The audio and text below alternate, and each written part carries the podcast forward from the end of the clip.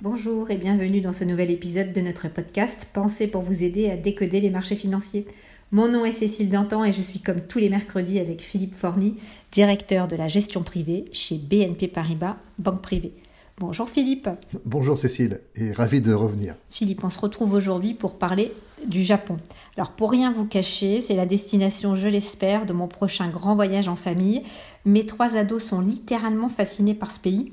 Euh, notamment euh, à cause ou plutôt grâce aux mangas et aux animés type Naruto dont ils sont euh, complètement fans. Grâce à la nourriture aussi, puisque chez moi, comme dans beaucoup de familles, les sushis et les autres ramen ont souvent pris la place des pizzas et hamburgers qu'on avait l'habitude de commander le dimanche soir. Alors que la population japonaise vieillit à la vitesse de la lumière, c'est donc bien nos jeunes générations qui encensent aujourd'hui ce pays et cette culture, à ma grande surprise, je dois le dire. Philippe, vous qui avez visité le Japon plusieurs fois, je crois, euh, qu'est-ce qui vous a le plus frappé la dernière fois que vous y avez été? Eh bien, Cécile, c'est en fait une culture réellement fascinante. Et je ne parle pas seulement de la gastronomie, que j'adore, je parle également de, de, tous les autres aspects de la culture, qu'il s'agisse des films qu'ils réalisent et qui sont très différents de ce qu'on peut connaître en Europe, de leur façon de se comporter et de leur politesse extrême. En fait, on peut également citer les règles évidemment très strictes qui régissent la société et à bien des égards, la technologie est très impressionnante, comme par exemple Shinkansen, hein, qui est l'équivalent du TGV, et qui est particulièrement impressionnant lorsqu'on est à bord. Il y a de, nombreux aspects de la culture nippone que je trouve fascinants, mais en même temps euh, assez impénétrables. La langue, par exemple, est très difficile à maîtriser. Je n'essaierai même pas d'apprendre le japonais ou de le faire apprendre à mes enfants.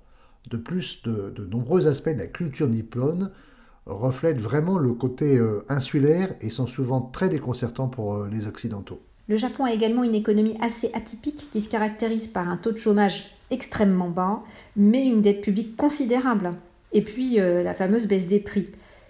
Néanmoins, entre 1960 et 2018, le PIB réel par habitant a progressé de 4%, ce qui est plus euh, que dans les autres pays. Euh, à titre de comparaison, le PIB mondial a progressé seulement de 1,85% sur la même période. Donc, donc tout n'est pas noir pour le Japon. Euh, mais on sait que le Japon affiche une démographie atypique avec une population vieillissante. Donc en fait, quels sont les enjeux économiques qui découlent de cette situation euh, un peu étonnante? Vous avez raison euh, concernant la situation économique euh, des Japonais. Le PIB par tête a progressé bien plus vite qu'ailleurs. Le Japon affiche une croissance qui est solide et pour le moins surprenante depuis plus de 50 ans. Toutefois, depuis quelques années, le pays est confronté en fait à un vieillissement démographique et surtout à une baisse considérable du nombre d'actifs les actifs sont euh, de moins en moins nombreux et les retraités de plus en plus nombreux. C'est un défi évidemment qui est considérable pour l'économie, car euh, au final, la croissance économique d'un pays est généralement un mélange de croissance de l'activité économique, de la productivité et du nombre d'actifs. Or, le nombre d'actifs ne cesse de diminuer au Japon. Il s'agit d'un énorme problème. Normalement, pour lutter contre le vieillissement démographique et la contraction de la main-d'œuvre, en général, les pays augmentent leur taux de natalité par des mesures appropriées et favorisent l'immigration. Le Japon n'a fait ni l'un ni l'autre. Le taux d'immigration reste incroyablement bas au Japon pour le moment. En revanche, et c'est bien sûr une conséquence, le taux de participation des femmes dans l'économie, lui, a fortement augmenté, et évidemment, ça s'est révélé euh, particulièrement bénéfique. Mais cela ne suffit plus, et le gouvernement va bien sûr devoir engager de, de nouvelles réformes structurelles de l'économie pour accroître la productivité et pour que le pays retrouve le chemin de la croissance. Monsieur euh, Yoshihide Suga est devenu le neuvième Premier ministre du Japon à l'âge de 71 ans l'an dernier quand même. Pensez-vous qu'il réussira à mener à terme ces réformes pour doper la croissance économique? Eh bien, euh, il a du pain sur la planche, ça c'est certain. Poursuivre les réformes économiques de l'ancien Premier ministre Shinzo Abe ne sera pas une mince affaire, mais euh, la reprise économique mondiale devrait faciliter la, tâche de, Yoshihide Suga, car le Japon est une économie qui dépend principalement des exportations.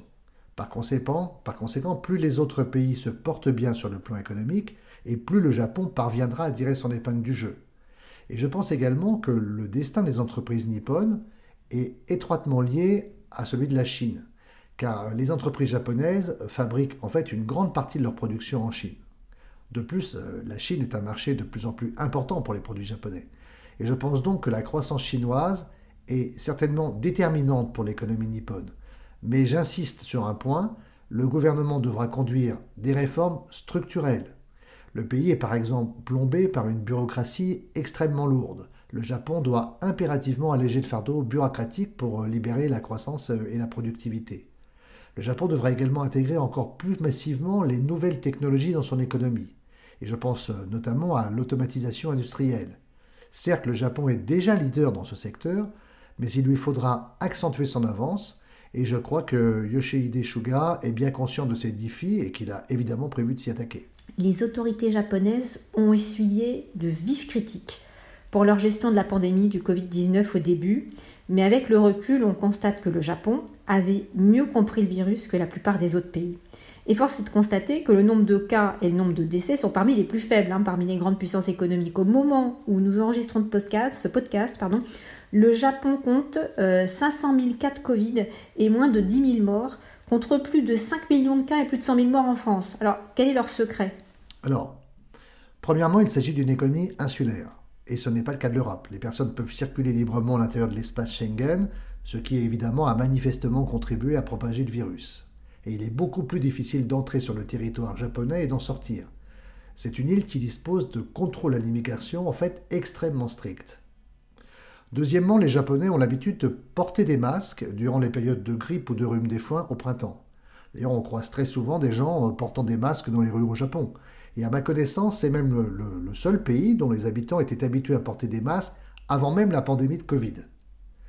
Troisièmement, le Japon, et comme de nombreux autres pays d'Asie, a déjà été confronté en fait à certaines maladies respiratoires aiguës, comme par exemple le SARS par le passé. Le gouvernement n'a donc pas attendu pour mettre en place les mesures nécessaires pour essayer de contrôler l'épidémie. En fait, il a intimé à sa population d'éviter les endroits publics très fréquentés, de porter des masques et de se laver les mains. Et les Japonais sont également connus pour leur sens incroyable de l'hygiène.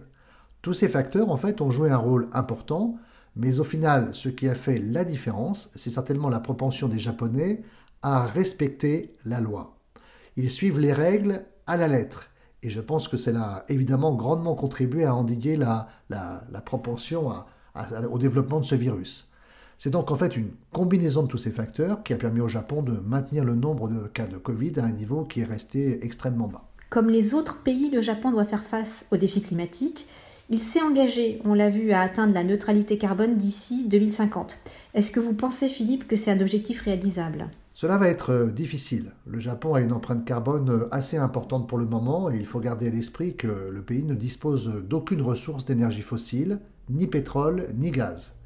Il leur faut donc en fait importer leur énergie depuis l'étranger et le Japon a donc tout intérêt à s'affranchir de cette dépendance euh, aux combustibles fossiles, fossiles étrangers.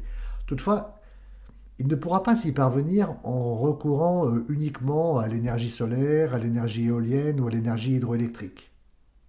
Le pays devra inévitablement se poser la question de l'énergie nucléaire. Et si le Japon souhaite atteindre la neutralité carbone au cours des prochaines décennies, il lui faudra adopter l'énergie nucléaire. Il n'y a pas d'autre choix. Alors bien sûr, cela suscitera une levée de bouclier, car évidemment la catastrophe de Fukushima, survenue maintenant il y a dix ans, est encore présent dans tous les esprits. Mais il est euh, certainement temps euh, de, relancer certaines centrales, voire d'en construire de nouvelles, peut-être plus petites et équipées de technologies peut-être plus modernes aussi, pour permettre au Japon de s'émanciper des énergies fossiles.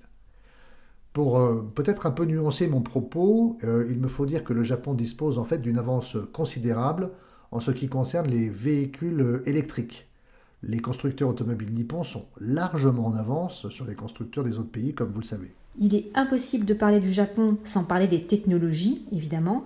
Euh, c'est un secteur prépondérant au pays du soleil levant. Dans quel secteur les Japonais se distinguent-ils encore? En fait, il y en a plusieurs, à commencer bien sûr par les logiciels et les jeux vidéo, avec des groupes comme Sony, Sega, Square, Enix, SoftBank. On peut également citer le secteur de l'automatisation industrielle, et celui des véhicules électriques et hybrides particulièrement en avance.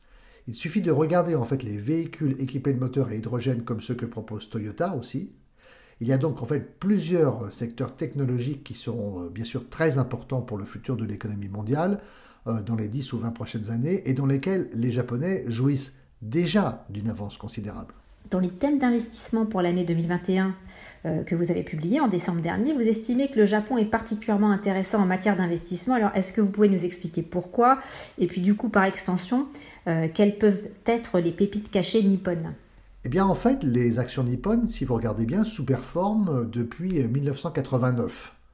Encore aujourd'hui, le marché action japonais se situe à un niveau inférieur de près de 25% environ à celui qui était le sien lors du sommet atteint en 1989. Et donc ça l'a fait plus de 30 ans, et c'est un marché extrêmement sous-valorisé sur lequel les titres sont évidemment relativement bon marché. La rentabilité des, entreprises nippones a fortement augmenté ces dernières années, et notamment à la faveur des réformes engagées par le gouvernement pour doper la rentabilité et la croissance. Et cela s'est traduit par une multiplication des distributions de dividendes et de rachats d'actions. Et ce sont là des facteurs particulièrement porteurs pour les actions japonaises. Par ailleurs, il faut aussi citer que les bilans des entreprises nippones sont bien sûr extrêmement solides. Les entreprises japonaises disposent en fait de trésoreries qui sont réellement pléthoriques. Et ce sont précisément ces réserves de trésorerie qui leur ont permis de résister à la crise du Covid-19. Ce sont donc toutes ces raisons et tous ces facteurs qui expliquent euh, principalement notre optimisme quant aux perspectives du Japon. Et je le répète, nous tablons sur une forte croissance de l'économie chinoise et de l'économie mondiale dans les prochains mois. Le cas échéant, nous pensons que les, les, entreprises exportatrices domineront le marché des actions japonaises. Et nous pensons aussi qu'elles poursuivront leur progression en bourse, que leurs bénéfices continueront à croître et qu'elles multiplieront euh, les distributions de dividendes et les rachats d'actions. Ce sont là les principales raisons qui expliquent notre intérêt pour les valeurs nippones, sans parler évidemment des petites capitalisations nippones, par exemple celle du Tokyo Mother Index, segment du marché de la bourse de Tokyo qui abrite de très nombreuses entreprises très innovantes de taille plus petite et pourtant qui sont boudées par les investisseurs, en tout cas jusqu'à présent. Merci d'avoir partagé ce moment avec nous, Philippe, et à la semaine prochaine pour un nouveau sujet passionnant. D'ici là, chers auditeurs, retrouvez-nous sur votre plateforme de streaming audio préférée et abonnez-vous à notre chaîne de podcast BNP Paribas Banque Privée. Bonne semaine à tous.